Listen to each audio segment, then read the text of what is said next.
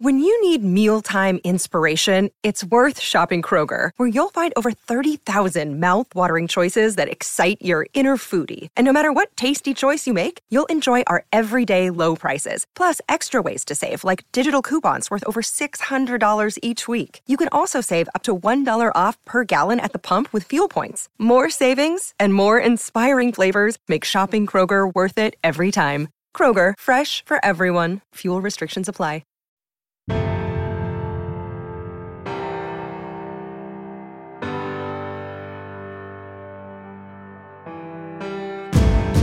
Plan as a staff, you really have to limit it to three. One of the things that I do with our staff, and I really enjoy doing, is sitting in a room and putting all your thoughts about whatever subject it is. If it's winter conditioning, if it's what you want to achieve that week in the game, and boil it down to three things. Today's Quick Cast is with Greg Schiano, head football coach at Rutgers. It was taken from Lawrence First and Goal Clinic in January. Lawrence First and Goal Foundation supports and funds pediatric brain tumor research and cancer services. Typically, they have a camp every summer in which coaches volunteer their time. Hundreds of coaches every summer, thousands of kids attend, and it really does a great job raising funds. This year, we had to go to a virtual clinic to replace that because of the COVID shutdown. All these coaches stepped up and delivered, donated their time and their talks. Those now have been produced to courses which continue to support Lawrence First and Goal Foundation. I'll link those in the show notes. Coach Schiano shares something which has been important to his career, which he calls the law of three. Let's take a listen. Probably the thing that I've leaned on the most in my career is what I call the law of three. And I really believe in this because I think the human mind can process three things at one time. And you say, what are you talking about? Well, I look back to when we were kids, when I was a kid, not you younger guys, but when I was a kid, you knew every phone number of your friends. You didn't have a cell phone. There were no cell phones, but you had memorized their number. And how did you do it? Right? You could remember the first three numbers. So the exchange where I lived in New Jersey was 891. But then the last four numbers, you always used athletes, right? So mine, if my friend's number was 7588, that would have been Mean Joe Lynn Swan.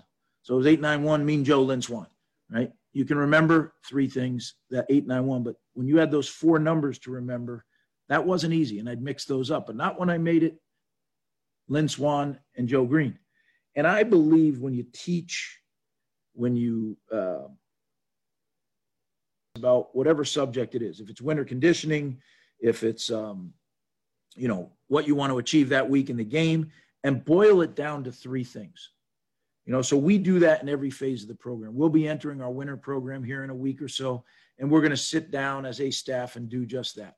What are the three most important things? Now, we may fill up a board with 100 things, but at the end of the time, we have to be able to say, what are the three most important things? And usually, if you get the three most important, everything else travels with it. We do that each week in our game planning. Each offense, defense, and special teams, we come up with what we call the big three. And those are the three most important things for us to win the game. Now, it takes a long time to get to that. And it also drives your game planning as you're looking at it. Now, some of it may be your things that are your normal big three that you use in all phases of football, whether it be ball security or, toughness. But a lot of times it's specific to the opponent. If they got a great edge rusher, one of the things we gotta negate number 99. We gotta make sure he is blocked. So that'll drive our game planning. What are we gonna do? We may chip him. We may slide the protection to him. We may do things where we're coming inside out on him or outside in on him, and in run action stuff, just to tie him up and try to negate him.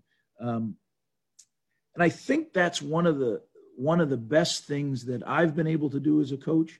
And it's simple. But one of the things I noticed, whether it was as a coach or when I'd go speak to businesses, I always love to do this. I said, hey, tell me about your business. What are the three cultural tenets of your business? What are the main three pieces of your culture? Because culture right now is the most overused word in all of sport and all of business. But I think it's probably the most important word. Yet when you ask the question, what do you get? You can get 50 different things. And they're all good. They're all great things, right?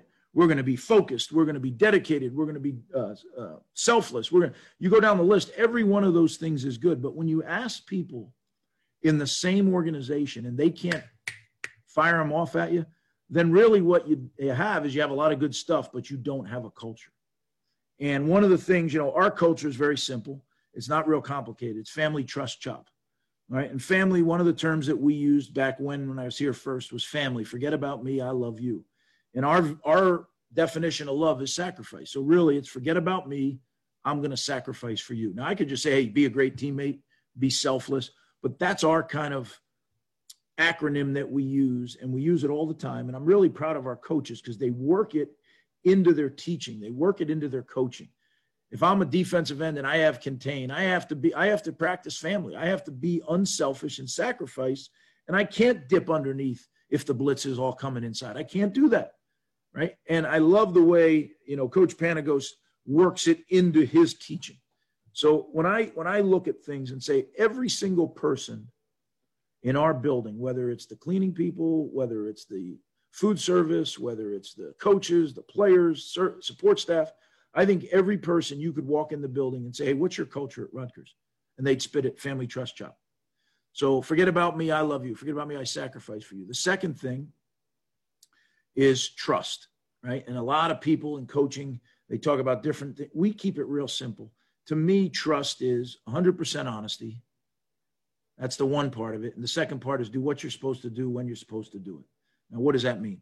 Well, 100% honesty. I think a lot of times people are, for the most part, honest, but how many times do you ask a player a question and they give you the part of the answer that makes them look good and they leave out that little part like, yeah, I was also at the party when the cops came. Right?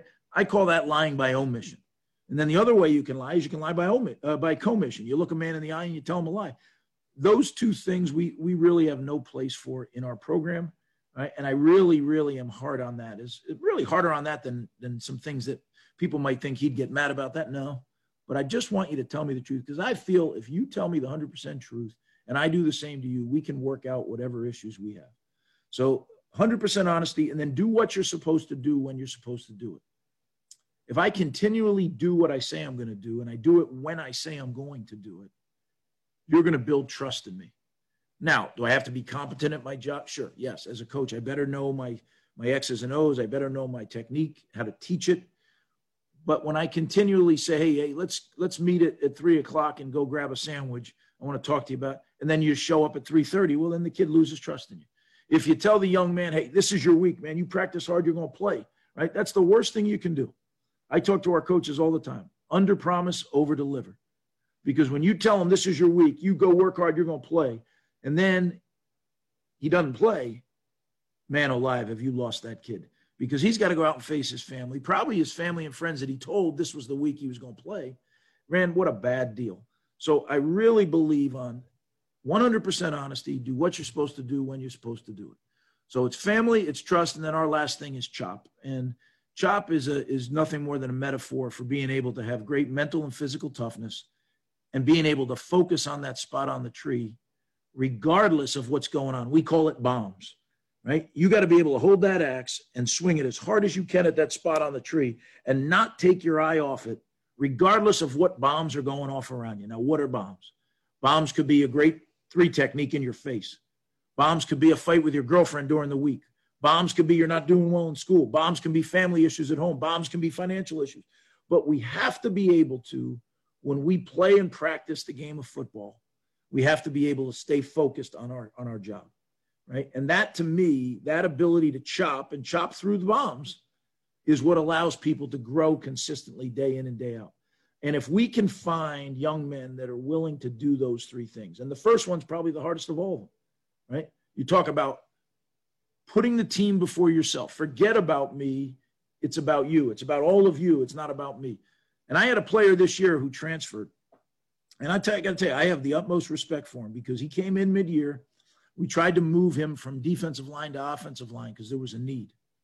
And we sat down and talked, and he said, I'll do it. And then he came back, I don't know, a few hours later, he sat down. He said, Coach, I can't do it. I said, it's nice to say family and forget about me. I love you, but forget about me, I sacrifice for you, but I can't do it. I cannot bring myself to go play offensive line.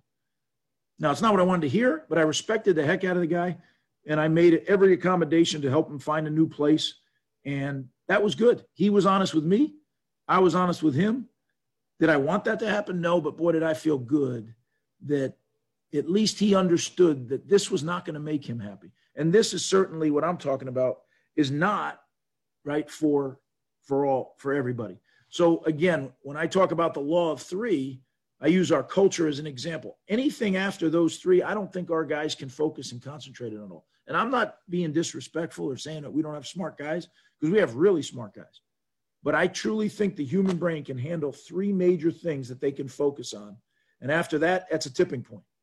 So my advice, or what I learned, was to keep the main thing the main thing. What are the three most important parts of your culture? And that is your culture. Everything else will come from those three things. There you have it, our quick cast from Greg Schiano on the Law of Three. Remember, all of these courses, whether it's program building, offensive scheme, defensive scheme, position fundamentals for every position, special teams, strength and conditioning, it was all delivered at Lawrence First and Goal, and now has been produced into over 100 courses available on CoachTube. Again, the link is in our show notes. Follow all we're doing at coachandcoordinator.com, and follow me on Twitter at Coach K. Grabowski.